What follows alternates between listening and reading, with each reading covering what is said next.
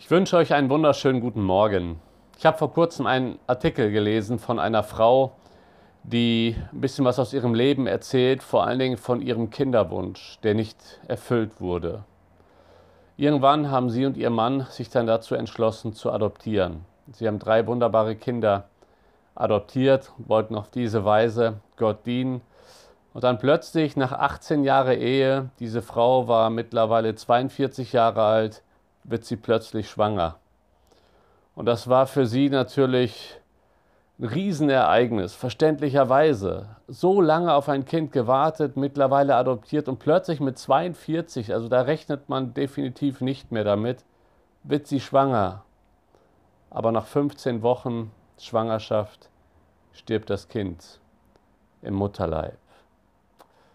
Und sie schildert in diesem Artikel, dass sie Gott nicht verstanden hat. Warum? Warum erstmal die Kinderlosigkeit? Dann entscheiden sie sich zu adoptieren, weil sie weiter auch mit Gott leben wollen. Dann wird sie schwanger. Alle Gefühle kommen wieder hoch. Was für eine Freude. Man deutet es als lang ersehnte Gebetserhörung. Und dann stirbt das Kind.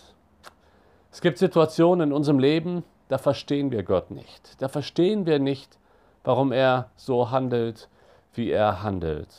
Und ich möchte eine kurze Andachtsreihe machen über das Thema, wenn du Gott nicht verstehst. Der erste Teil, den machen wir heute. Wenn du Gott nicht verstehst, sag es ihm. Ich möchte einige Lektionen dieser Reihe aus dem Propheten Habakkuk für uns einmal aufzeigen und mitgeben. Im Buch Habakkuk, da sehen wir den Propheten im Dialog mit Gott. Das Buch beginnt eigentlich mit einer Klage. Habakuk sagt, wie lange, Herr, rufe ich schon um Hilfe und du hörst nicht? Wie lange schreie ich zu dir, Gewalttat, doch du rettest nicht? Warum lässt du mich Unrecht sehen und schaust dem Verderben zu, so dass Verwüstung und Gewalttat vor mir sind, Streit entsteht und Zank sich erhebt? Manchmal sagen Christen, wir stellen nicht die Warum-Frage. Aber Habakuk stellt diese Frage. Gott, warum? Gott, wie lange noch? Einmal können wir daraus entnehmen, dass er schon lange auf eine Antwort wartet von Gott, aber auch, dass er Gott nicht versteht, warum Gott nicht eingreift über das Unrecht, das er im Südreich in Juda hier sieht. Und er sagt es Gott. Daraufhin antwortet Gott ihm, aber die Antwort fällt ganz anders aus, als Habakkuk sich gedacht hat. Habakkuk hatte seine Vorstellung davon, wie Gottes Antwort aussehen soll. Und Gott sagt, ja, ich antworte dir. Und Gott sagt, ich werde die Babylonier schicken. Die werden das Südreich, die werden die äh, Menschen von Juda überwältigen.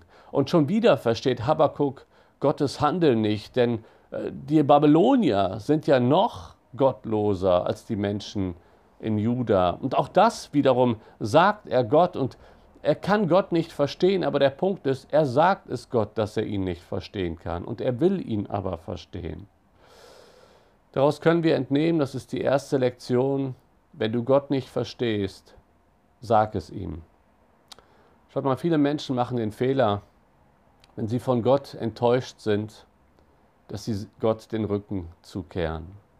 Wisst ihr, wir haben auch, wir gehen auch durch durch das Leben mit gewissen Vorstellungen, wie Gott eingreifen soll, wie Gott unser Leben führen soll, wie Gottes Antwort auf unsere Bitte aussehen soll. Aber manchmal sieht Gottes Antwort anders aus. Und wenn du Gott nicht verstehst, dann sag es ihm. Das ist das, was Habakkuk hier macht. Er bleibt ständig mit Gott im Gespräch. Das Buch ist ein Dialog. Er kann am Anfang Gott nicht verstehen, warum der Ist-Zustand so ist. Er sagt es ihm dann kann er die Antwort von Gott nicht verstehen und er sagt es ihm wieder. Und das ist der Punkt, den wir in der ganzen Bibel sehen, auch in sämtlichen Klagepsalmen. Die Psalmisten können Gott gerade nicht verstehen, aber sie wollen ihn verstehen und deswegen wenden sie sich an ihn. Weißt du, vielleicht gibt es Dinge in deinem Leben, die du nicht einordnen kannst. Vielleicht gibt es Situationen, die eintreffen. Vielleicht sind es äh, Situationen in der Familie, in der Ehe, vielleicht ist es deine Einsamkeit und du bittest immer wieder und Dinge passieren in deinem Umfeld, vielleicht bahnt sich eine Beziehung an, du setzt deine Hoffnung darauf, wenn du einsam bist und dann wird das Ganze doch nichts. Du kannst Gott nicht verstehen. Aber meine Ermutigung für dich ist, bleib dran. Bleib dran, treff für dich die Entscheidung, Gott, ich werde dich auf keinen Fall verlassen. Auch wenn ich dich nicht verstehe. Ich bleib dran und ich will dich verstehen. Deswegen, wenn du Gott gerade nicht verstehen kannst, sag ihm das. Kehr dich nicht ab von ihm, bleib dran und suche die Gemeinschaft mit ihm.